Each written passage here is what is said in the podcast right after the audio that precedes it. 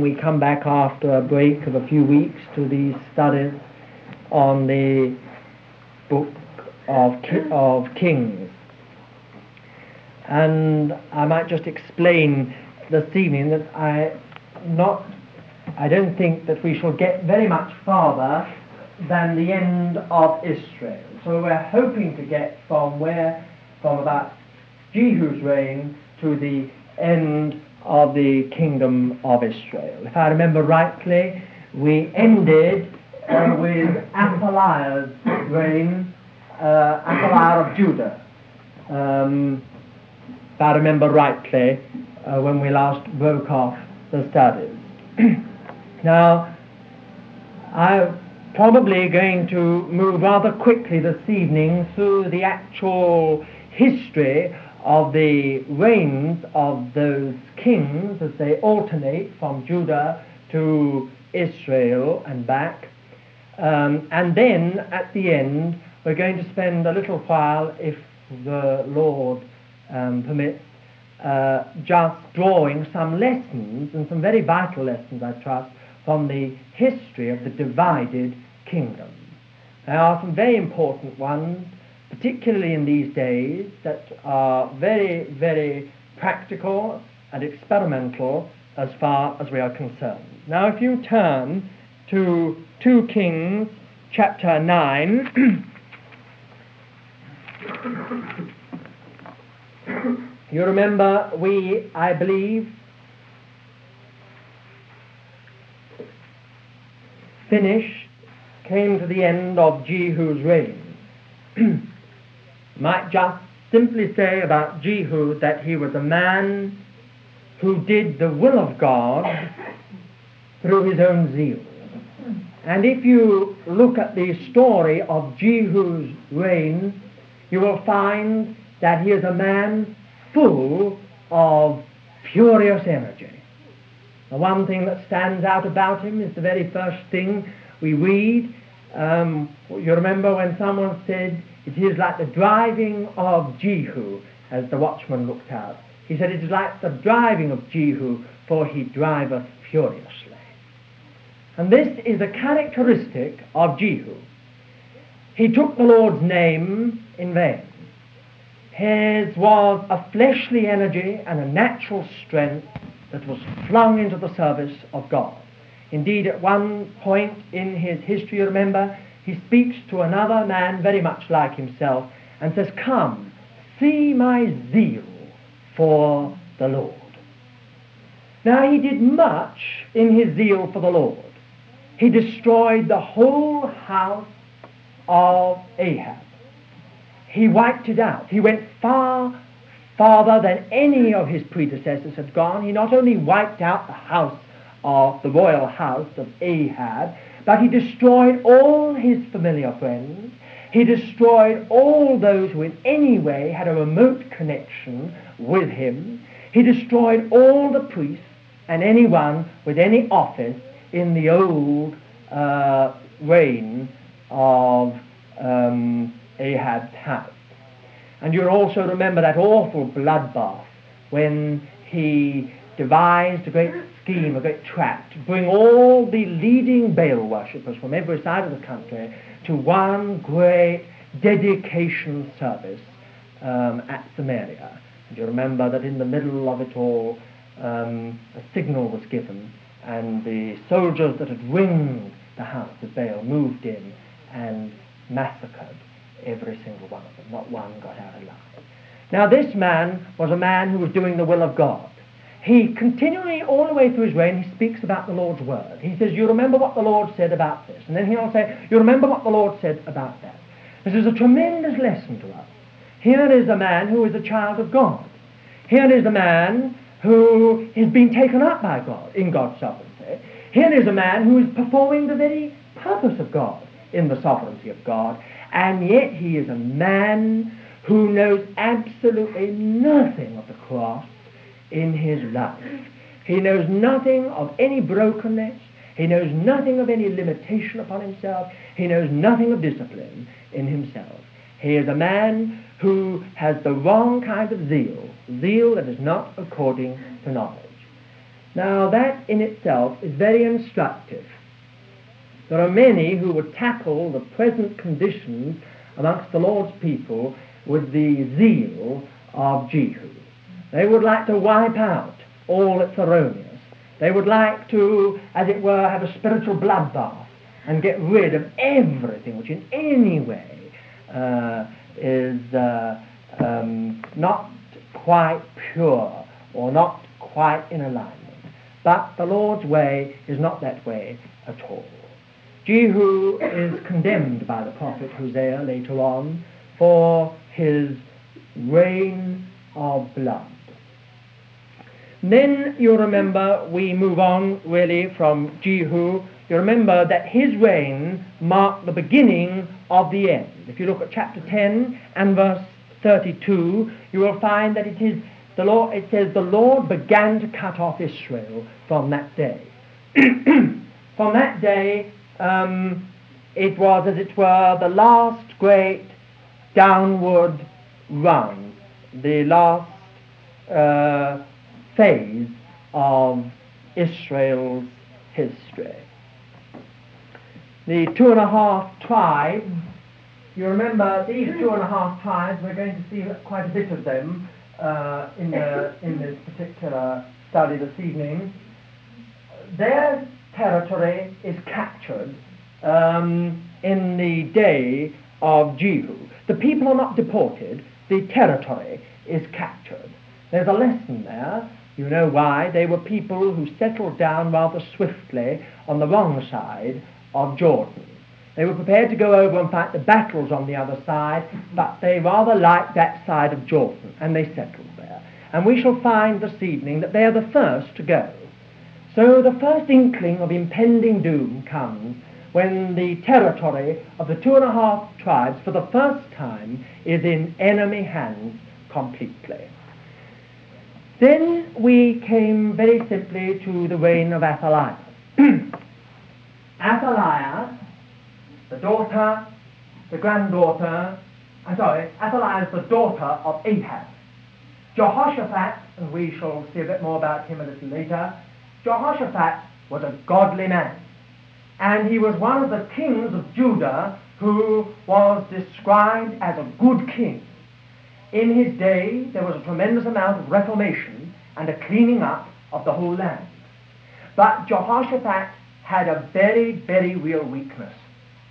And it is a weakness that many of us, I'm afraid, afraid are deeply inflicted with. And that is a lack of discernment. The result was that he longed with all his heart for the unity of God's people. He longed with all his heart for the unity of God's people. And he did three things to try and somehow wed the two kingdoms, Israel and Judah, together. The first was he went out to war uh, with Ahab against Syria and nearly lost his life. That was a terrible warning to him. Uh, he was marked out, and they, they were told, of a little crack corps was told by the king of Syria to just not take any notice of anyone else but the king of Israel.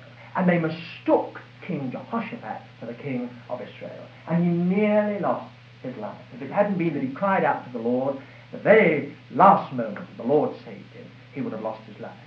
But he lost much of his army. And he went back a crippled man. The second thing he did was he combined his navy with the navy of Israel, if you remember that story. And they went down uh, the Red Sea together to bring back, as you know, the gold of Ophir, the peacocks and apes and all the other things that they wanted to bring in for the rather extravagant and luxurious living of those days. And they thought it would be a very good idea, as they were the Lord's people, why shan't we combine forces and do this thing together, get provisions together? Why do does Judah have to be apart, and why should Israel be apart? Let's combine forces like we combine forces in the army to fight common foes. So they sent the navy down together, and the Lord was very much against it. And a terrible squall hit the navy, and the result was that Judah and Israel lost their navy. The whole thing went down in a squall. And you remember, one of the things in the book of Kings that we're told about Jehoshaphat is simply that he learnt his lesson. and he refused to allow his navy to combine ever again with the navy of Israel. But the third thing was far, far more serious and far more subtle. Jehoshaphat had a son who was going to reign in his place. Uh, Ahab had a very, very remarkable daughter called Athaliah, a very remarkable woman. And he thought it would be an exceedingly good thing if Athaliah of Israel and uh, Jehoram or Joram of Judah should be married. Well, perhaps most of us now, we're very clear about this. We would say, oh, we can see a mile off what is wrong. But I wonder, when it comes to practical situations today, whether we are so clear-sighted. This was a very good thing. They were both the people of God. Why not bring Israel and Judah together in the best way of all, a way that all nations do? In the old days, the best way to somehow make an alliance with one nation of Europe and another was to marry uh, um, the royal, uh, royal princess with the royal prince of another country. And they thought this would be the best way to end trouble. Little did they realize that this was Satan's greatest attempt to destroy the Messiah. Mm. The Messiah was yet far, far, far off in the future. But Athaliah's introduction into the royal line was the greatest attempt of Satan to wipe out the messianic line. Jehoram was a wicked man. Ahaziah, son, was also a, wicked king. Both of them were evil. They were under the influence of this woman, the wife of one, the mother of the other. When Ahaziah uh, was murdered, Athaliah came to the throne. And the very first thing Athaliah did, for the first time in the history of Judah, it has happened many times in the history of Israel, but for the first time in the history of Judah, Athaliah indulged in a bloodbath and she wiped out every single member of the royal house of David. Now, this is a tremendously important thing. It meant that of the line of David, there was not a single one remaining except for one little baby of a few months of age. Many people wonder how that baby escaped, but in an Oriental harem, it probably wouldn't have been quite so difficult. That baby was smuggled out into the high priest's uh, care and hid in the temple where no one could get in and was watched over and looked after by the high priest's wife. That little baby was to be jo- Joash, who was to be the hope of God. For do you know that in that particular point of history, the whole of God's purpose was centered and focused in a babe of a few months of age. Wipe out that child, and you've wiped out the royal line of the Messiah. So we see that Athaliah was the enemy's greatest attempt, first by wiping out the messianic line, and secondly by wiping out the true worship of the Lord. She brought in Baal worship and much else. Joash, as you know, came to the throne when he was only six years of age. Athaliah was executed at his coronation. And under the very good government and guidance of Jehoiada, the high priest, Joash proved to be a, an exceedingly good and faithful man. He restored the temple. He once again brought in the half shekel, which Moses said there ought to be for every single man in the land. They should pay a half shekel toward the house of God. He re-established that. He brought in the money. He repaired the house of God, all the breaches in the walls. You know, he got the carpenters and the stonemasons at work, and the whole thing was done. All the gold and silver dishes and uh, instruments, utensils that had been stolen and desecrated were rededicated and uh, restored. And uh, everything looked as if it was going to be very, very wonderful. But Jehoiada died. And when Jehoiada died, Joash turned back. And the end of Joash is a very sad story. He is mentioned by the Lord Jesus. He was the one who murdered the high priest. Do you remember when the high priest witnessed against him? He had him stoned in the house of God. So the Lord spoke the righteous blood of Abel from Abel to Zechariah the high priest, slain at the altar by the people at the command of the king. Joash was assassinated. I always read what we say. And he was assassinated. So there's a story which is rather terrible. Then we come back from uh, Judah, we come back to Israel, to Jehoahaz, the son of Jehu. These two kings, Jehoahaz and Jehoash, if we look at chapter 13 of 2 Kings, we find both of them are evil. In Jehoahaz's reign, Israel is in a terrible condition. Her army now is reduced from thousands to just a little tiny group of faithful soldiers. Yet the Lord promises Jehoahaz, although he's an evil man, the Lord promises Jehoahaz that he will not meet him. He will carry him through and he will deliver him. Jehoahaz dies, Jehoash reigns in his stead, and Jehoash, in Jehoash's reign, Elisha dies. You remember this, the story of Jehoash weeping at the death of Elisha. He never, never took any notice of what Elisha said, but when he died, he wept. Uh, but in his death, you remember Elisha said that what that the Lord was going in grace to use Jehoash to smite Syria three times. Now, at present, we're not drawing too many lessons from this. We're just telling, recounting facts, from which a little later we're going to draw some lessons. Jehoash was going to be used of God in spite of the fact that he was an evil man, a compromised man, a man in error. He was one of God's people But in spite of all that, he was going to be used of the Lord to smite the, Assyri- the three times. Indeed, through Jehoash, much of the territory that was lost in Jehu's reign was restored. It was through uh, Jehoash that that territory was recovered. Then, if you go on to chapter 14, you find that we are taken back again to Amaziah of Judah. Amaziah, we're told, was a good king, but he left the high places. Whilst he evidently allowed the worship of the Lord and was himself involved in the worship of the Lord, he permitted the high places to carry on. And we're told one very interesting thing about Amaziah, from which we shall learn a lesson again a little later, that he deliberately antagonized Israel. He was on the other side of the extreme. It wasn't that he uh, was seeking to foster good relations. He felt that far from having good relations, uh, Judah should go to war with Israel. And he wrote it as war was almost a sport in those days. He said, Could you come and face us?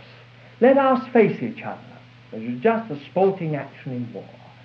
We'll, we'll see which army is the strongest. The result was that Amaziah was terribly worsted in that battle.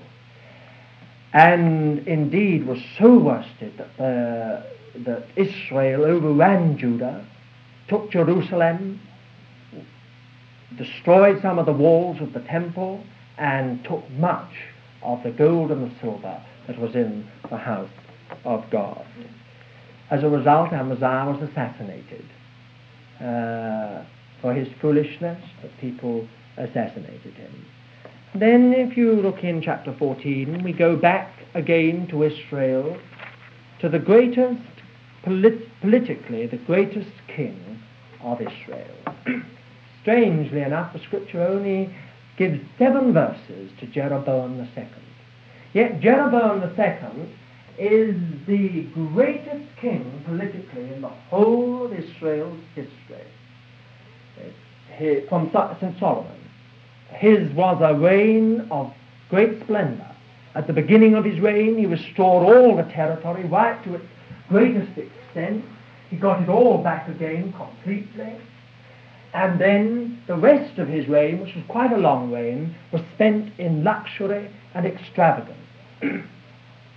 the Lord, it says, heard the groaning of Israel. And he therefore decided to give Israel a period of prosperity and peace which they'd not had for years and years. But it did only one thing, and this is very interesting. Circumstances never do anything to us but bring out what is in us. Let us always remember that. We are very apt to blame circumstances. Whether they're the circumstances of your childhood, or whether they're the circumstances of your job, or whether they're the circumstances of your home, or whether they're the circumstances of the church, they can only bring out what is in us. They don't initiate anything. They only develop what is inside. It is very interesting that in the days of evil and compromise and pressure of every kind, Israel uh, just becomes progressively more compromised more evil. But the moment she is given peace and prosperity and a very real increase in honor, the corruption in the inside just seems to grow by leaps and bounds. Now, Jeroboam's reign is the great uh, sphere or time of Amos and Jonah's ministry. In the scripture, the only ministry we have recorded of Jonah the prophet is the little book about his sojourn in Nineveh. But if you look at this map, you will find that Nineveh is a long, long way from the promised land. Um, it expressly tells us in Kings that Jonah the prophet prophesied in the reign of Jeroboam II. Evidently, the word of the Lord came much through Jonah uh, to Jeroboam. And not only that, but we find Amos also prophesied in Jeroboam's reign and Hosea. So we have three great prophets who, as it were, come the, into the scene in the reign of Jeroboam. Amos, Jonah, and Hosea. What a wonderful ministry that is, when you think of it. When you think of, for instance, of Hosea, with all his heartbroken cry of love for the backslider, of restoration for the one who will only turn back to the Lord, of the Lord's everlasting love, his refusal to give up his people. What a ministry! Exercised in days of extravagance and luxury and every form of vice. Amos brings out the vice more clearly than any other prophet. He underlines heavily, with great emphasis, the evil of his day.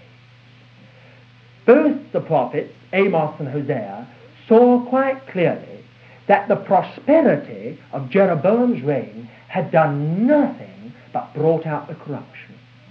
All it had revealed was that, the, that Israel was so utterly corrupt, utterly corrupt, that only the most terrible purging by fire could ever do anything as far as the purpose of God was concerned. That's why you get those very somber, dark notes in these prophets when they just simply say that there's no hope. The thing's got to go into the fire. The thing's got to be judged with a most terrible judgment. But in both those prophets, there's a wonderful day star, a morning star, that arises at the darkest point of their ministry. And that is, as they look right through the gloom and the darkness, they see right through it all, beyond it all, they see a wonderful day of restoration when a people purged and purified are going to come back to the Lord. In actual fact, it was Judah. But uh, we will have to deal with that when we come to the exile period as to exactly how the prophet's ministry concerning the restoration of the people of God, including Israel, was exactly affected. But they saw through the darkness to the day of God's purpose fulfilled. Jeroboam's reign then is a remarkable reign. Uh, really, it is remarkable for one other thing. Scripture doesn't say much about Jeroboam, but it is remarkable for this point that it is the beginning of prophetic literature. Up to now, really, through the whole history of the people of God, there has not been any prophetic literature. That is, all prophecy has been by word. Men have spoken. Elijah and Elisha are wonderful examples of men who spoke. They suddenly came upon the scene and they spoke the word of God. Now, with Jeroboam's reign, a written ministry begins. Amos' ministry was written. I think some people have got find it very hard to believe that something can be prophetic when it's, when it's being written. Yet, in some cases, although uh, we cannot be absolutely certain, it may well have been that some of the prophets never actually spoke in public. That is a remarkable fact. We have no actual evidence for it, yet it may be that some of the prophets did not actually speak in public. Theirs was a written ministry. Certainly, what they said in public, if they spoke in public, was later written down uh, by them. So we really, as it were, now move into the period of prophetic literature for the first time. Messages from God committed to writing, put down into black and white by educated and in some cases cultured men. Of course, you get the whole range in the prophets. Amos was a country shepherd. Isaiah was a very, very cultured courtier. You get these two, all these differences amongst the prophets. Some very highly educated and cultured men with very aristocratic backgrounds, others very, very um, ordinary people with a country type of background, all taken up by the Lord and used of God.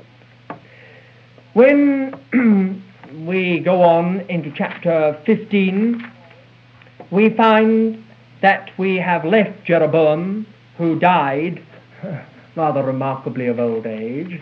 Um, we are back in the in Judah, in the kingdom of Judah, and we have now we are now in the reign of the most remarkable man politically in Judah's history. It is interesting that Jeroboam should be the most remarkable man politically in the reign of Israel, and Azariah, his counterpart, should be the most remarkable man politically in the reign of Judah. This may be explained by the fact that all the great national powers round Israel were at their weakest point so that it just gave time for Israel and Judah to blossom politically without the worry of continual feuding and warring on their frontiers, which so drained them of all their resources. Azariah, other name is Uzziah, and you all know who Uzziah is, for it was in the year of his death that Isaiah saw that great vision of the Lord.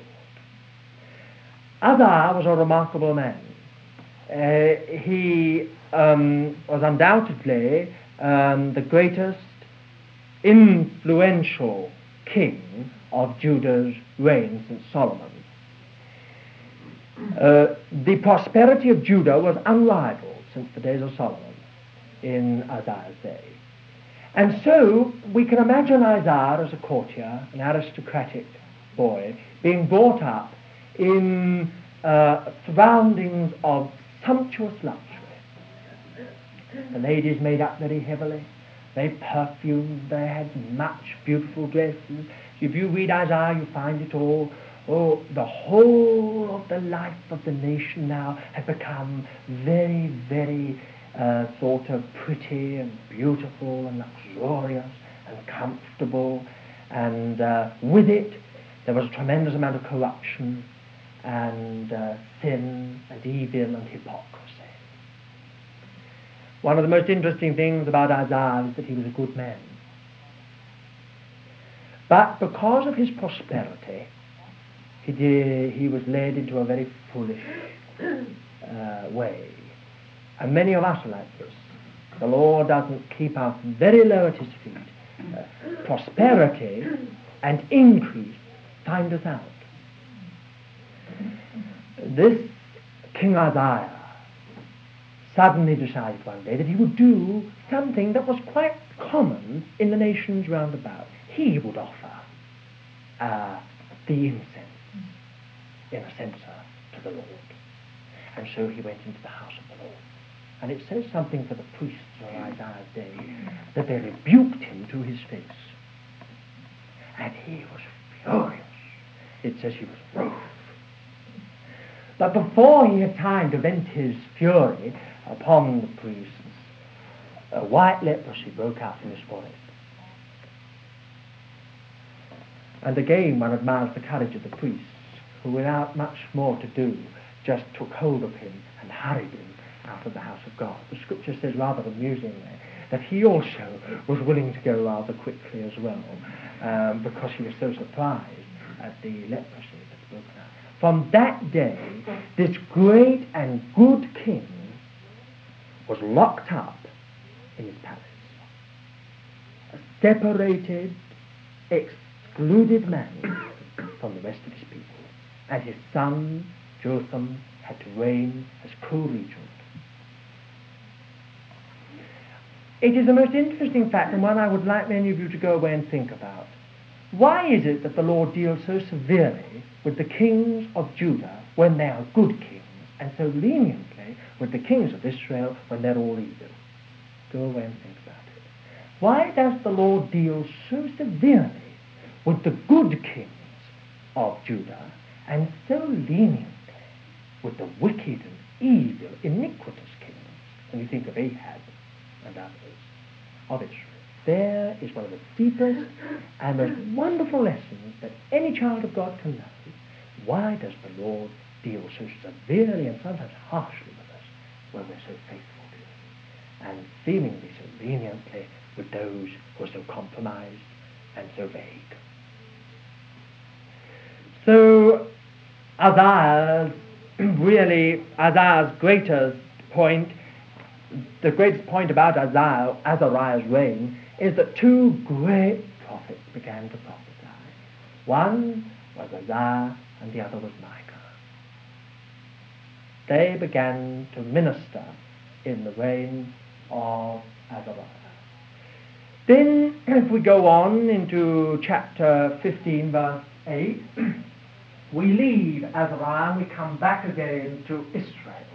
This alternation is very difficult for us when we're reading through Kings, so just keep it clearly in our mind who we are reading about.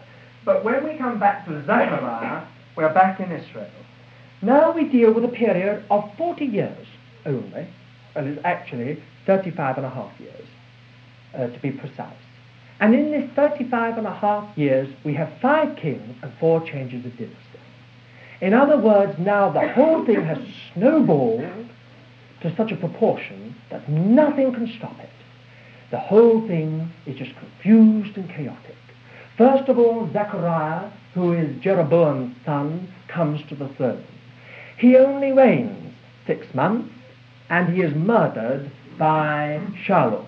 We don't know anything about Shallum, but he only reigns a month, and he is murdered by Menahem.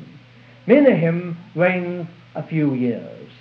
Uh, he has a little bit of peace and in actual fact dies a natural death, strange to say, and is followed by his son Pekahiah. Pekahiah is murdered by a cavalry officer, uh, a man called Pekah, who takes the throne. And Pekah, in turn, is murdered by Hoshea, who is the last king of Israel. A very sad, unhappy story all within 35 and a half years. And so you can just imagine the state that the whole country was in politically as well as economically um, as this kind of thing went on. The whole thing was a hotbed of intrigue and division and disintegration and disaffection in every way. It was something that we can only describe as tragic. So you see, the, those uh, days um, are the, the point at which Assyria suddenly revives in power. Um, the empire, the Assyrian Empire, had been for a while latent.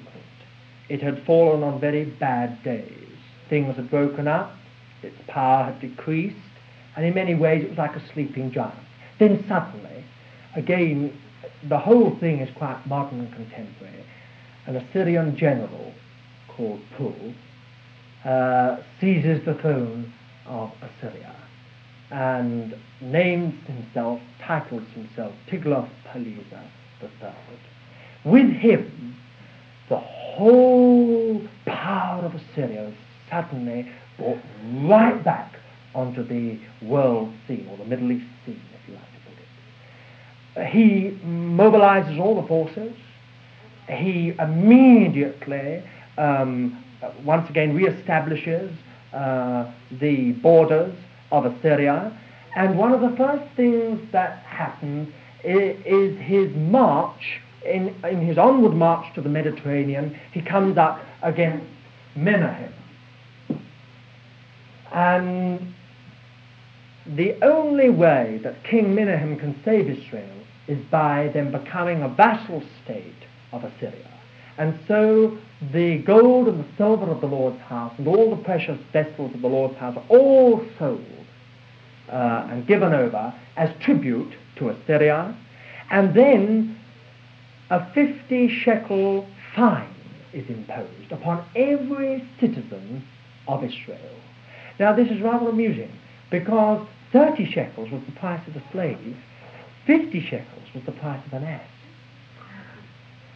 So, really, in many ways, the fine imposed was a very sarcastic uh, move by the Assyrians to discredit and degrade uh, Israel uh, in their own eyes and in the eyes of their neighbors. They paid a 50 shekel fine for every citizen in Israel. That's every wealthy landowner or free man had to pay 50 shekels uh, to the king, who paid it in turn as a fine to Tiglath-Pileser. Then again, um, in Pekah's reign, you note here that there's a brown star. Those of you who've been in these studies, you remember what these different colours stand for. This is the first deportation. In both Judah's history and Israel's history, the captivity of the land was in stages. In Pekah's reign, um, Assyria came up against them because they um, stopped paying the tribute. And they took all of Galilee, Naphtali, and the whole of the two and a half tribes of Transjordan out of their hands. And they deported the whole population of Transjordan. Um, perhaps some of us find it very hard to understand this deportation of people, but it happened in many ways in the last war, uh, when quite a lot of deportation went on in some uh, uh, places nearly of nations. In the same way, in those days, it was the policy of Assyria and Babylon to deport whole nations at least all the influential people of a nation, and settle them uh, thousands of miles from their home, and then settle in their land uh, people from another part of the empire. In so doing, they were breaking up the national consciousness of the different areas of their empire, and they were, hope, they were hoping by doing that to stop any form of rebellion, by just breaking up the national consciousness and destroying a national sense in Pekah's reign, then, the uh, Transjordanic tribes, the two and a half tribes, um, vanish. We never find them again. They're never mentioned again in Scripture. They vanish off the face of history, out of, of the Bible and from history itself. We do not know what happened to the two and a half tribes, except they were taken away into captivity and are never again mentioned. This is a very, very interesting thing. It is always wise to go right on with the Lord. Never to settle down to half measures. Never, never, ever to settle down with something which seems to be so near what is the promised land and yet in actual fact is so insecure. In days of prosperity and triumph, when the whole people of God are moving over to possess God's inheritance, it might seem to you that just to settle down with the little that you've got where you are at present would be a good thing. Everything seems quite secure. Everything seems quite stable. But you wait till the storm comes. You are the first to go. You are the first to break down. You're the first to collapse under the strain because you've not gone over into the land. The safest place to be is near Jerusalem. So let's learn that lesson then uh, uh, from the two and a half times uh, on that side. They were the first to go. Then another interesting thing is that Micah begins, the prophet Micah begins to prophesy in Pekah's reign. You will see that his ministry is also here in the reign of Jotham, Ahaz, and Hezekiah. Micah had a, prof- had a prophetic ministry to both Israel and Judah.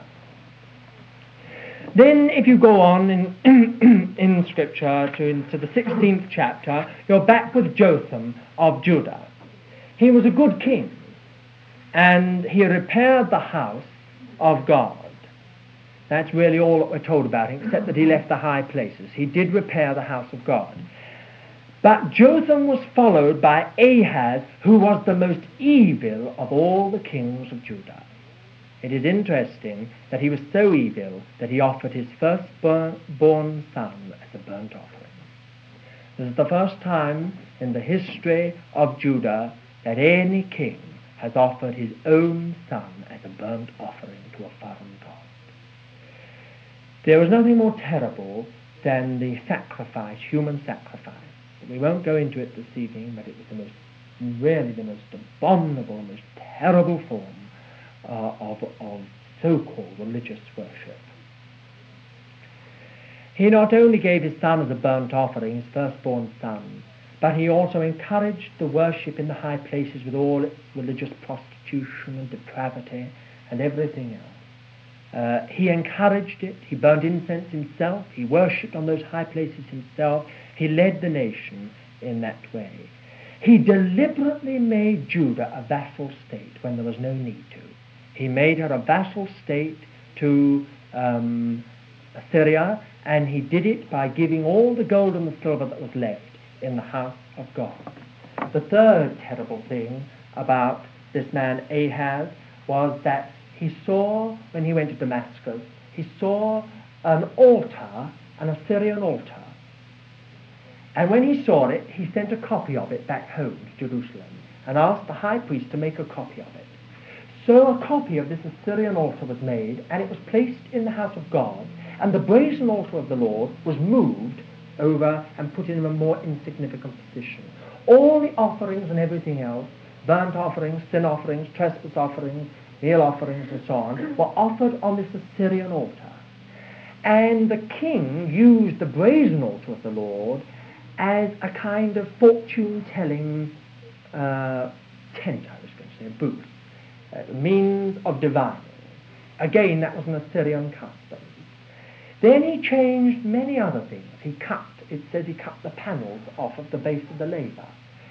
No doubt it's been suggested to pay uh, the tribute money that was necessary. But these terrible changes took place inside the house of God. What did it actually imply, putting an Assyrian altar in the house of God?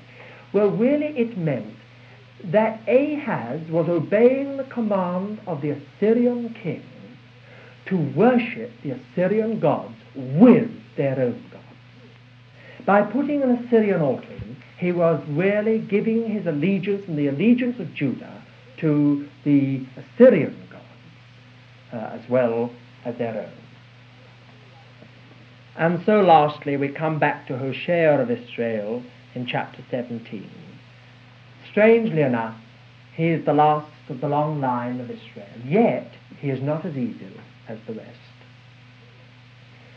He, it would seem, attempted uh, a last minute reform, but uh, he got nowhere.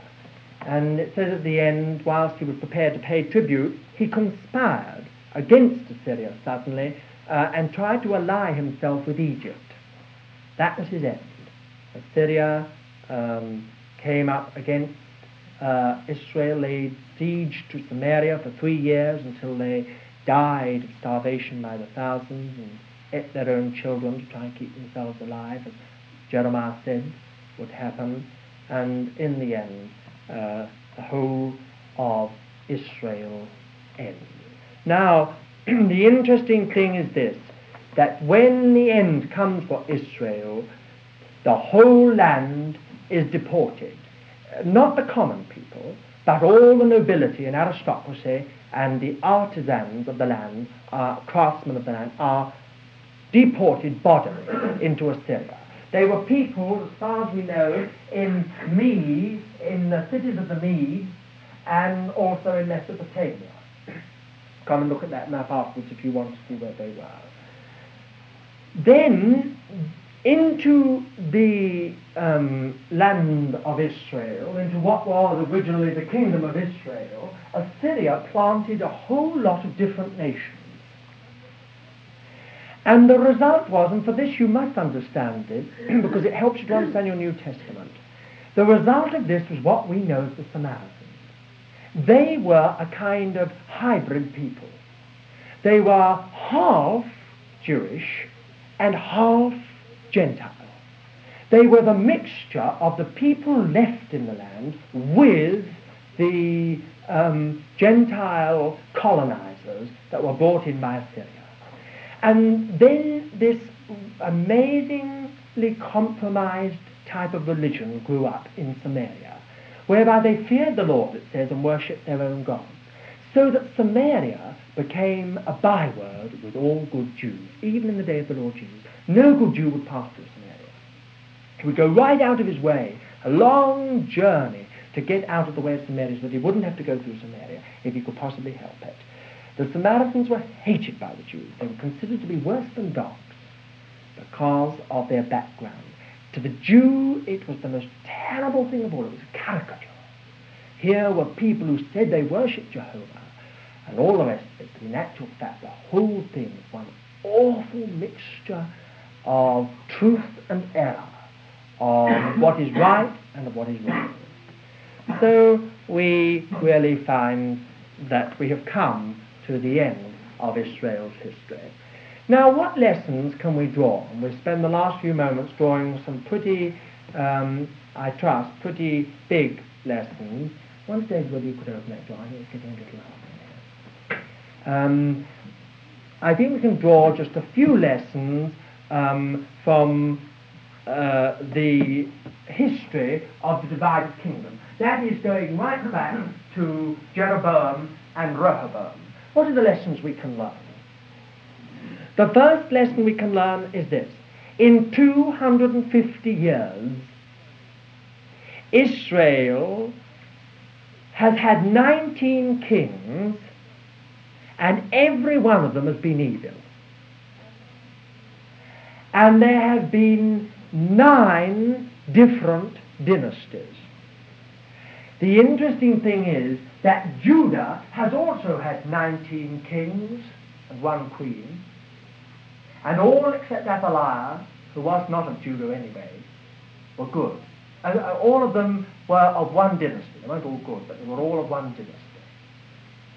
19 kings, and of those kings there were nine changes of royal house, nine changes of dynasty. Seven of the 19 only died naturally.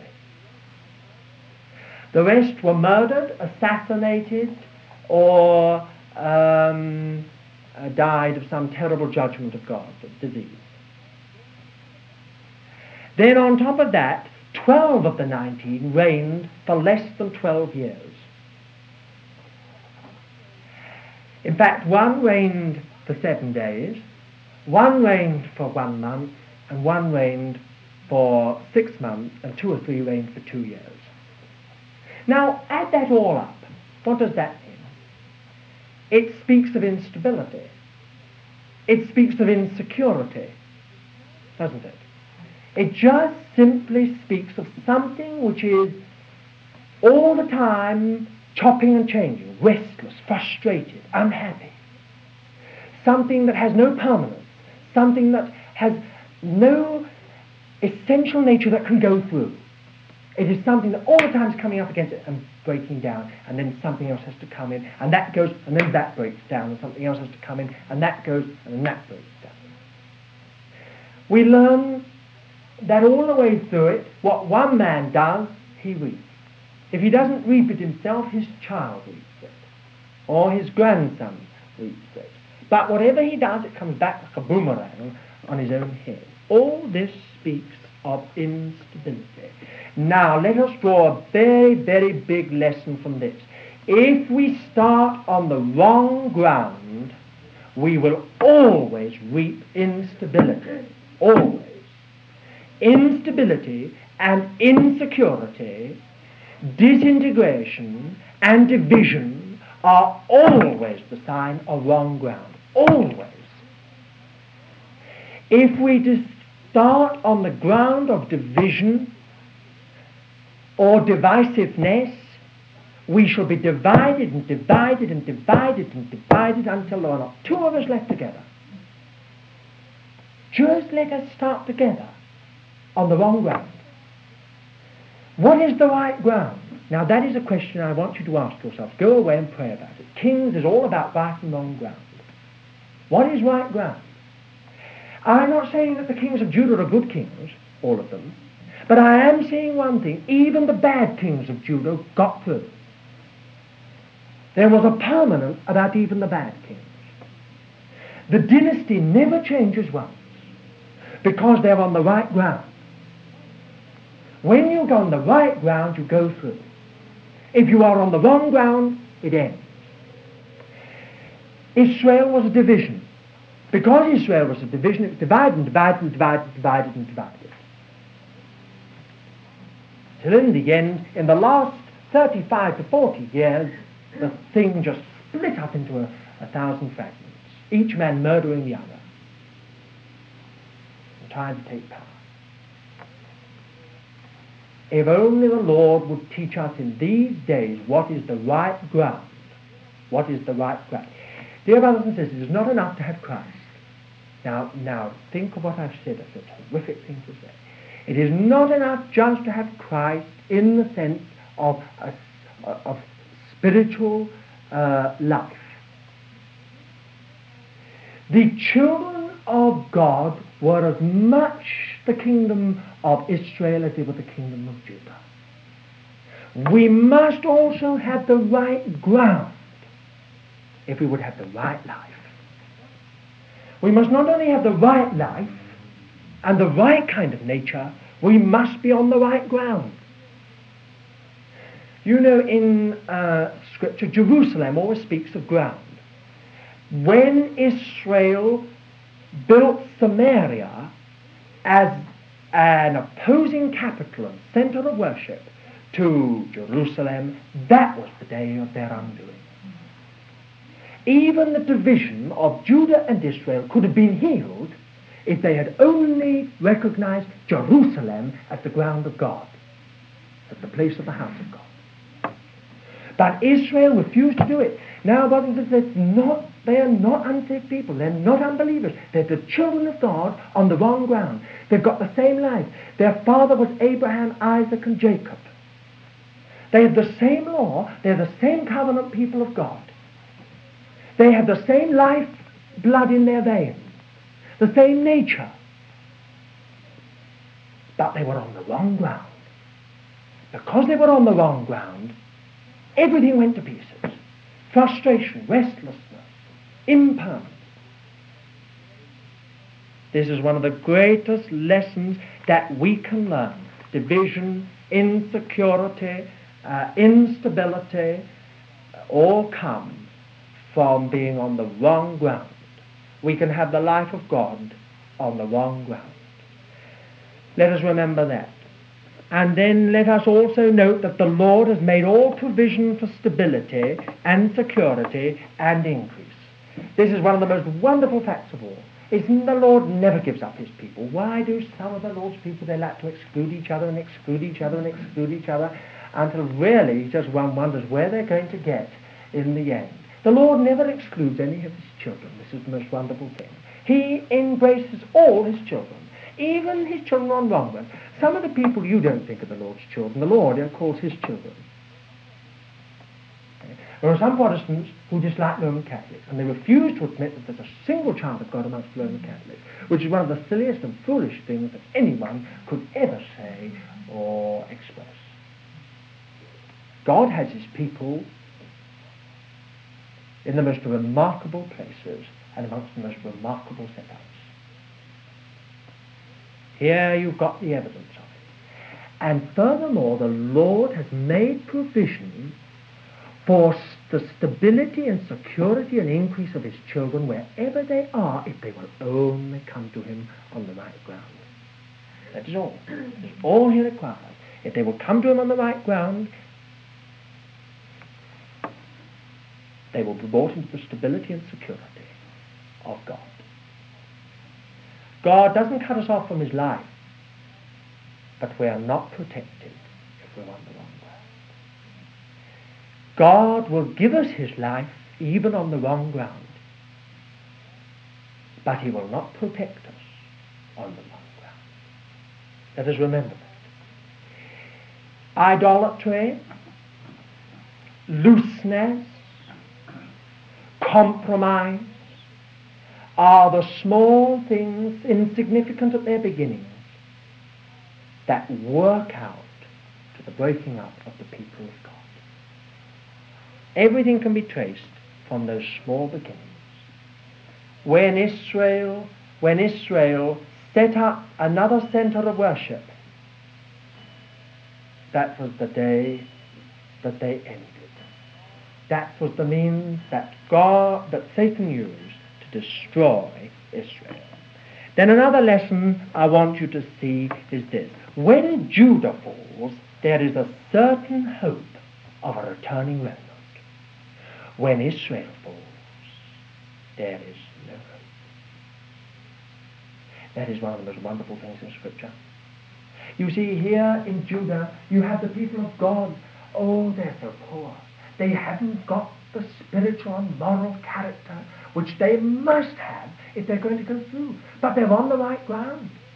But they haven't got the moral character. Very well, the Lord will put them into a fiery furnace. But out of that fiery furnace will come a remnant, and they will come back, and they will repeople the land, and from them will be born the Messiah. Israel goes out, and Israel is never heard of again. Some of us hope that one day those lost tribes will be restored, but we wonder sometimes whether we're right in hoping that.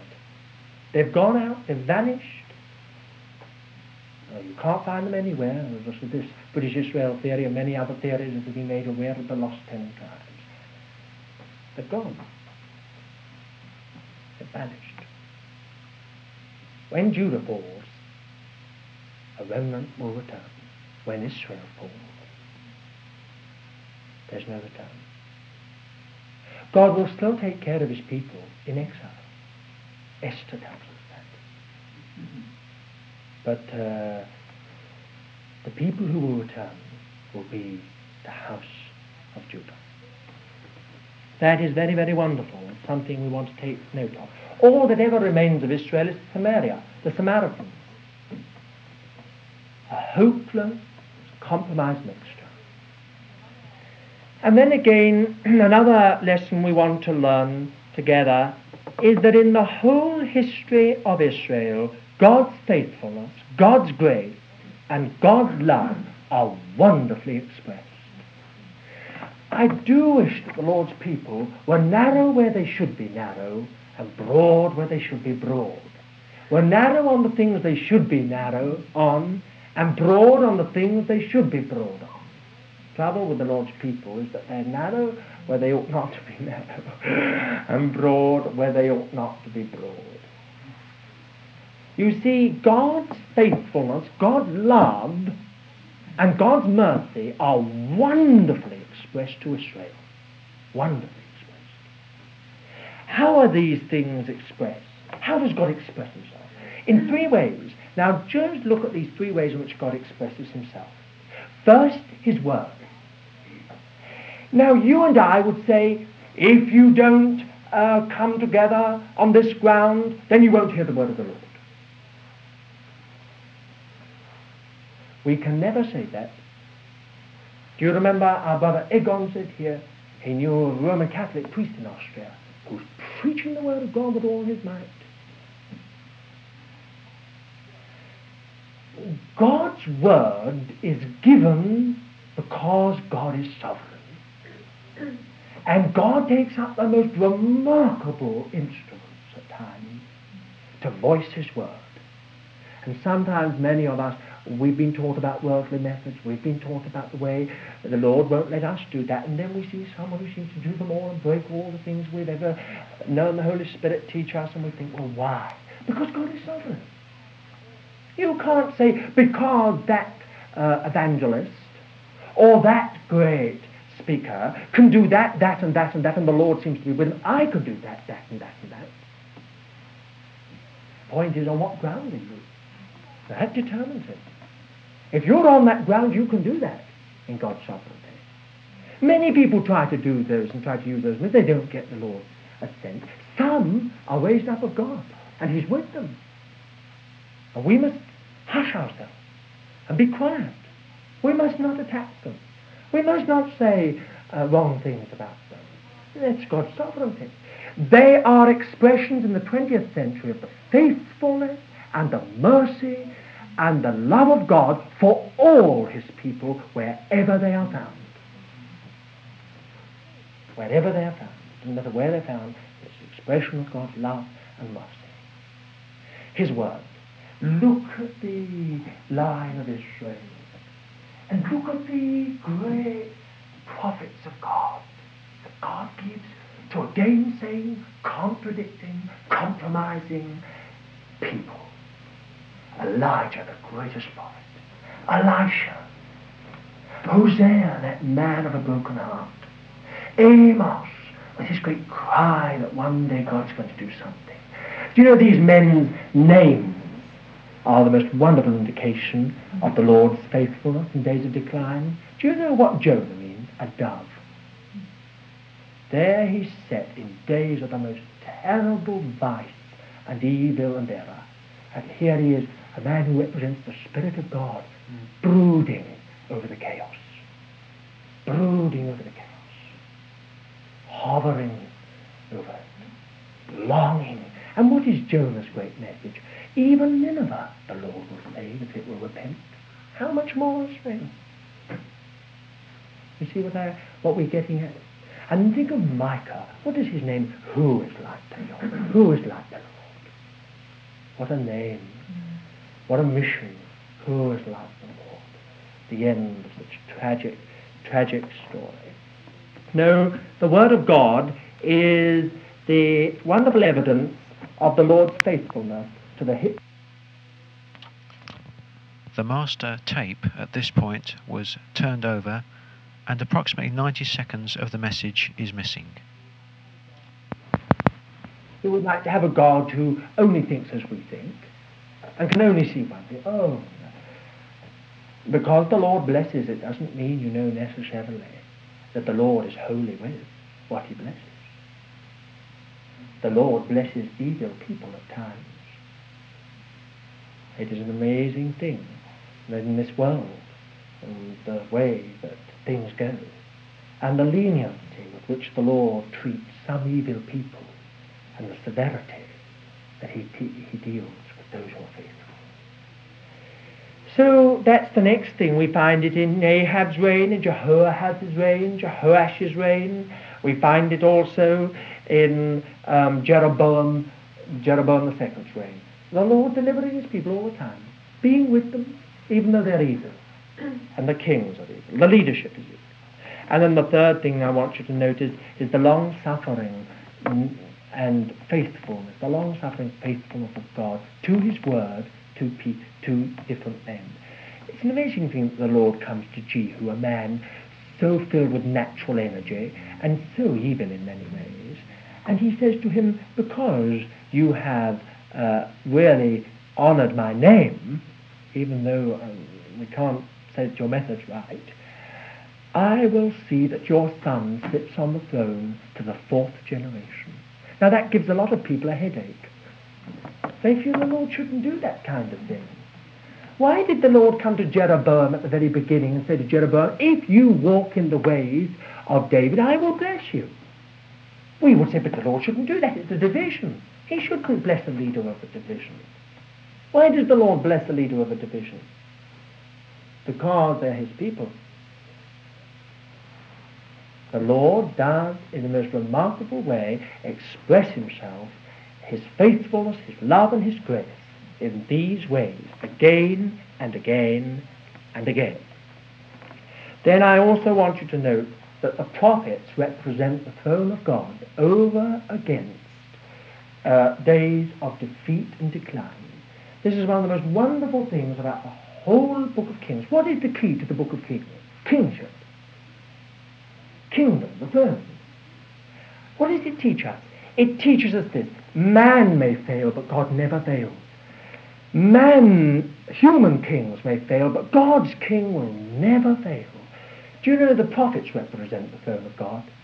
So let the throne collapse. Let the human king collapse. But God's king and God's throne is secure and triumphant. And all the way through you get the prophet coming with the voice of God from his throne. A wonderful thing. That's something we ought also to learn in our day of decline departure and compromise. Our Lord is on the throne, and there's no difference to his throne and his king. His king is on his throne, and that's a wonderful thing, and that's the thing that kept the prophets going. They knew the throne of God was secure. The kingdom of God ruleth over all. They knew that it that, that all this was all right. In the end, God was on the throne. And then I would also, lastly, and truly lastly, like you to note that Kings does reveal the absolute necessity of distinguishing how to maintain the unity of all the people of God and yet not to become involved in that which is on wrong ground. I say that again because I want you to study Kings in the light of this. Many of you are not clear on this. The book of Kings teaches us how to distinguish the absolute necessity of distinguishing how to maintain the unity of all the people of God and yet not become involved on that in that which is on the wrong ground. Now that's a very, very wonderful thing Somehow or other, you and I are in days of decline and departure and compromise. Very well. What have we got to do? We have got to know how to maintain the unity of all the people of God with our very lifeblood. And yet, at the same time, not to become involved with anything which is erroneous, which is compromised, which is on the wrong ground.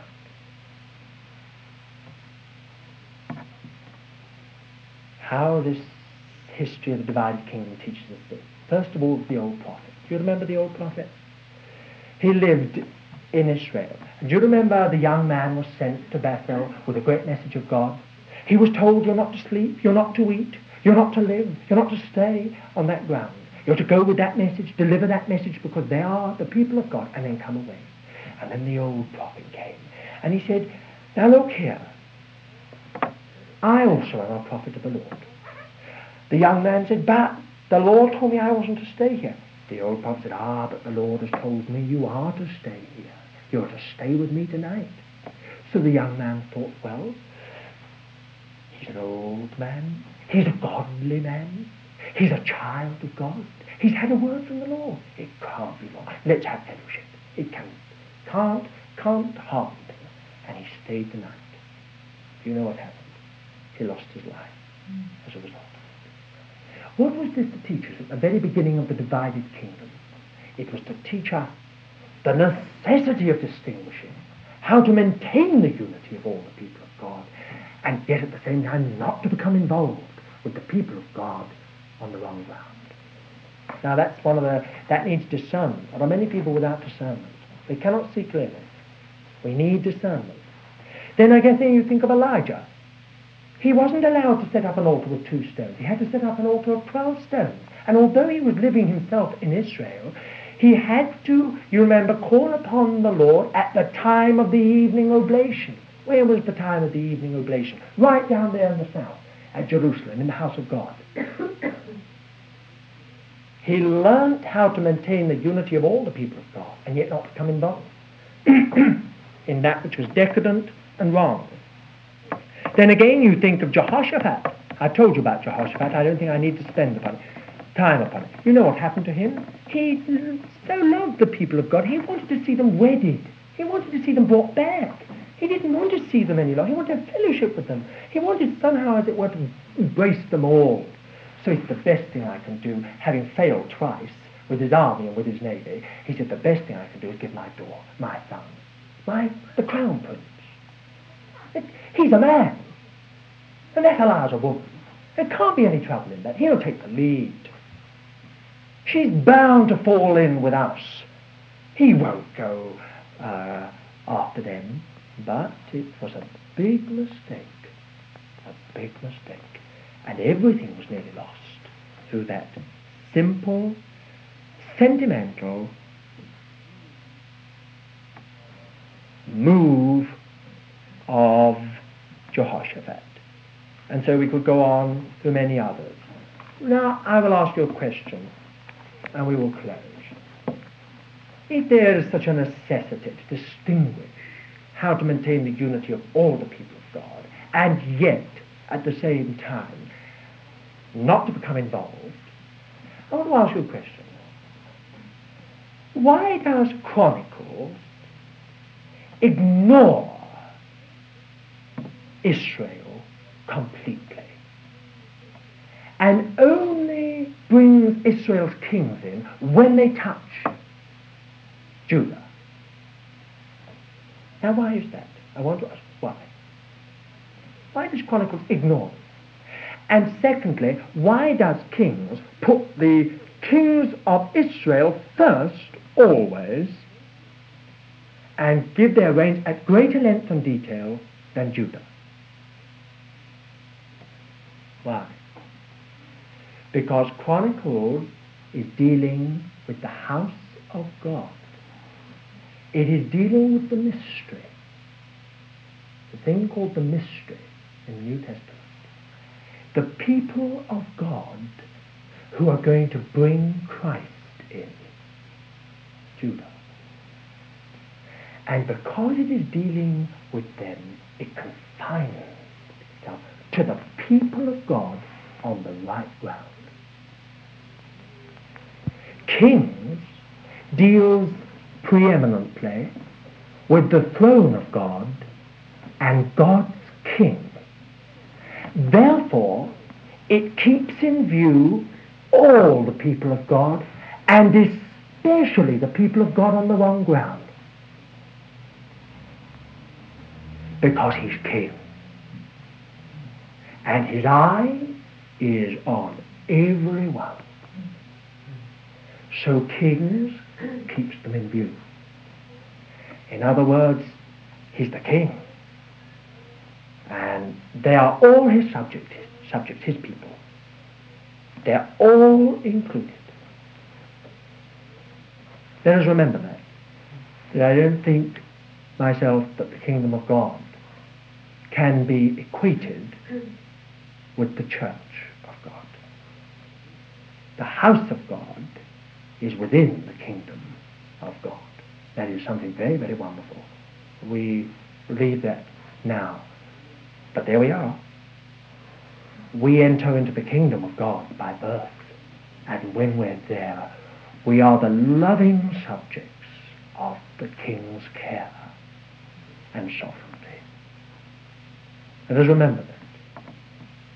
The house of God is something uh, that oh, needs a deep, deep work at the cross. If we're ever going to be incorporated into it and made part of it, of the body of our Lord.